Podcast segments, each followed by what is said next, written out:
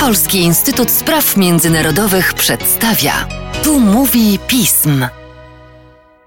W Polskiego Instytutu Spraw Międzynarodowych witam Państwa Łukasz Jesina, a moim gościem jest dzisiaj Maciej Zajniewicz, nasz specjalista od spraw wschodnich, ale zasadniczo dzisiaj głównie jako specjalista od kwestii ukraińskich. Jubileusze są rzeczą, która służy różnego rodzaju podsumowaniom. I warto oczywiście podsumowywać, kilka tygodni temu minęła wszak druga rocznica zaprzysiężenia prezydenta Ukrainy Wołodymyra Zelenskiego na jego stanowisko. Ale warto też podsumowywać, co się prezydentowi Zelenskiemu udało lub nie udało. I moje pytanie dzisiaj do Ciebie będzie związane z chyba z kwestią dla Ukrainy najważniejszą. Trwającą ciągle na wschodzie wojną, procesami pokojowymi, to robię cudzysłowie, przez Państwa niewidziany, wokół tego donbaskiego problemu. Mieliśmy spotkania na szczycie, mieliśmy różnego rodzaju deklaracje, jak można ocenić po dwóch latach politykę ukraińskiego prezydenta, jeżeli chodzi o przywrócenie pokoju na wschodzie Ukrainy, dla którego tak wiele był w stanie zrobić w czasie kampanii?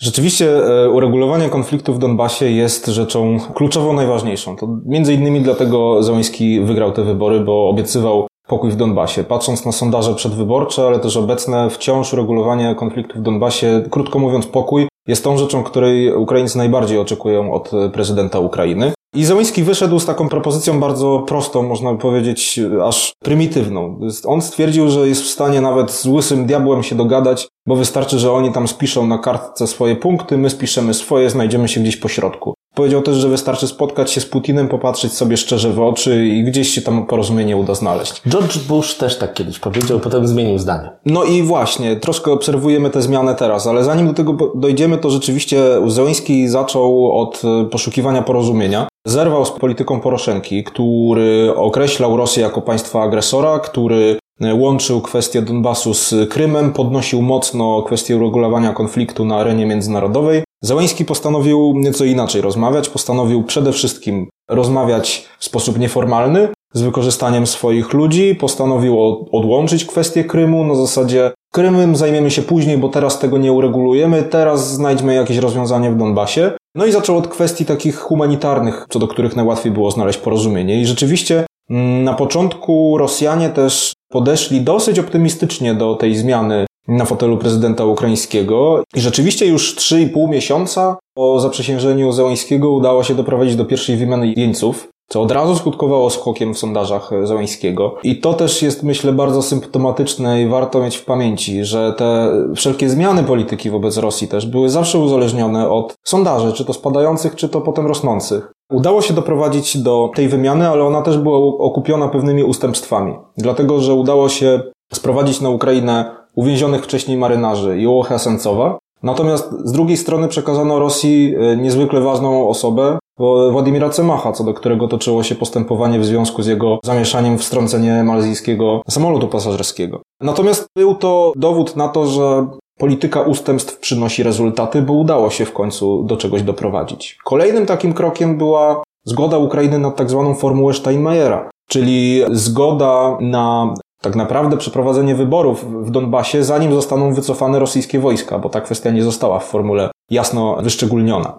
Jeżeli sobie przypomnimy, protokół rozbieżności główny, który był i jest do tej pory, polega na tym, że Ukraina chce, aby najpierw rosyjskie wojska wyszły z Donbasu. Co wydaje się bardzo zrozumiałe, bo jednak obecność rosyjskich wojsk w Donbasie bardzo wpływa na potencjalny dokładnie, wynik wyborów. Dokładnie. I potem dopiero bez tej groźby przeprowadzenia wyborów pod lufami karabinów przeprowadzimy wybory i doprowadzimy do przyłączenia Donbasu do Ukrainy. No jeżeli chodzi o Rosję, no to Rosja twierdzi, że żadnych żołnierzy rosyjskich w Donbasie nie ma, więc nie ma kogo wycofywać. Najpierw przeprowadźmy wybory, a dopiero później doprowadźmy do rozbrojenia na miejscu i przyłączmy ten teren do Ukrainy.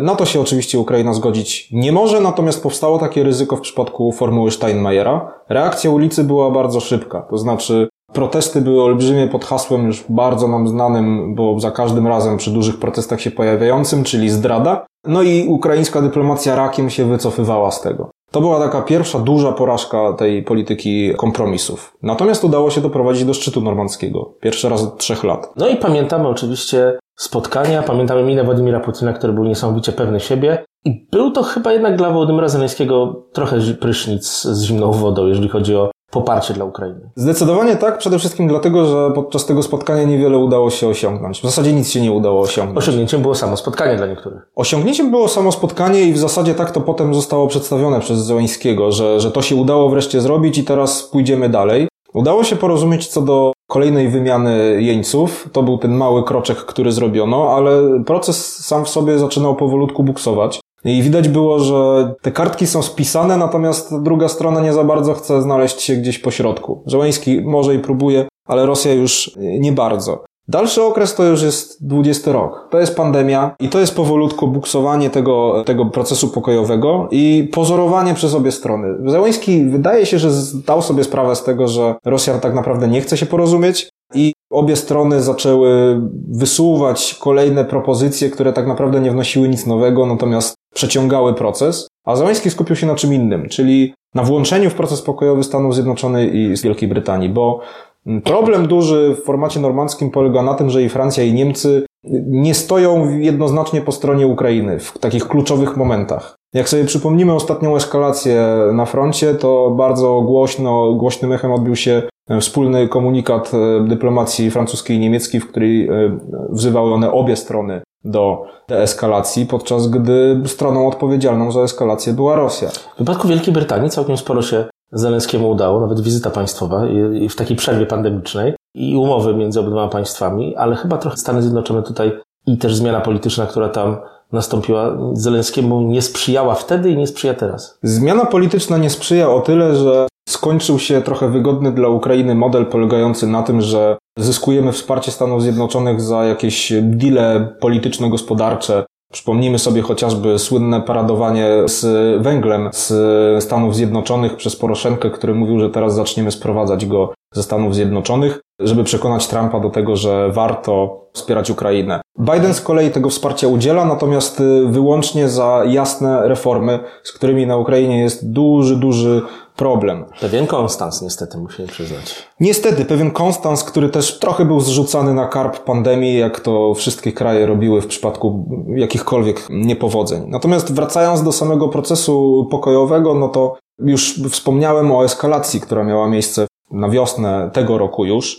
I ta eskalacja tak naprawdę można powiedzieć, że była swego rodzaju rosyjską odpowiedzią na, polityk, na zmianę polityki ukraińskiej. Bo Widać było, że polityka ustępstw Zeleńskiego nie przynosiła żadnych rezultatów. Potem e, Ukraina próbowała przeciągnąć ten proces pokojowy, natomiast to nie mogło trwać wiecznie. Pandemia pozwalała na to, ale, ale należało znaleźć e, nową drogę. No i koniec końców z początkiem lutego 2021 roku całkowicie zmieniono tę politykę. To jest moment, kiedy Ukraina wprowadziła sankcje na środowiska prorosyjskie, zamknęła prorosyjskie i rosyjskojęzyczne kanały na Ukrainę. No i przede wszystkim wprowadziła sankcje również na środowiska oligarchiczno-biznesowe powiązane z Rosją, co nie mogło pozostać bez odpowiedzi rosyjskiej. I w mojej ocenie jedną z przyczyn eskalacji ze strony Rosji była właśnie chęć postawienia takiej jasnej, czerwonej linii Zełańskiemu, że są pewne granice anty, antyrosyjskiej polityki, ale też sprawdzenie jego reakcji. Jak możemy podsumować w czerwcu 2021 roku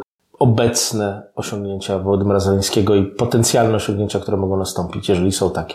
Sądzę, że był to okres prób i błędów, natomiast więcej było e, błędów niż e, sukcesów. Jednak. I jednak więcej było błędów, natomiast e, sukcesem jest w mojej ocenie powrót do polityki asertywnej wobec Rosji, tak ją nazwijmy, czyli jednak utwardzenie tego stanowiska. Czyli sporoszenkizowanie Zeleńskiego. Dokładnie, sporoszenkizowanie nawet pod kątem tego, że wrócił temat Krymu na e, agendę główną, bo teraz Ukraina w 24 sierpnia w święto niepodległości Ukrainy będzie również organizowała szczyt Platformy Krymskiej nowego formatu, który ma za zadanie wciągnąć zewnętrzne państwa w uregulowanie. W czym trochę podpowiadała Ukrainie pewne działania Polska. Możemy to powiedzieć wprost. Oczywiście, że tak, bo y, rzeczywiście też trzeba zwrócić uwagę na to, że Polska była jednym z tych państw, które się obawiało tej polityki ustępstw Załańskiego, która mogła doprowadzić do tego, że Ukraina wpakuje się w niekorzystne dla siebie rozwiązanie, które doprowadzi do na przykład obalenia Załańskiego, kolejnego tak zwanego trzeciego Majdanu, no i zrujnowania tej państwowości, która jest z trudem i przy wsparciu państw zachodnich budowana od 14 roku na nowo.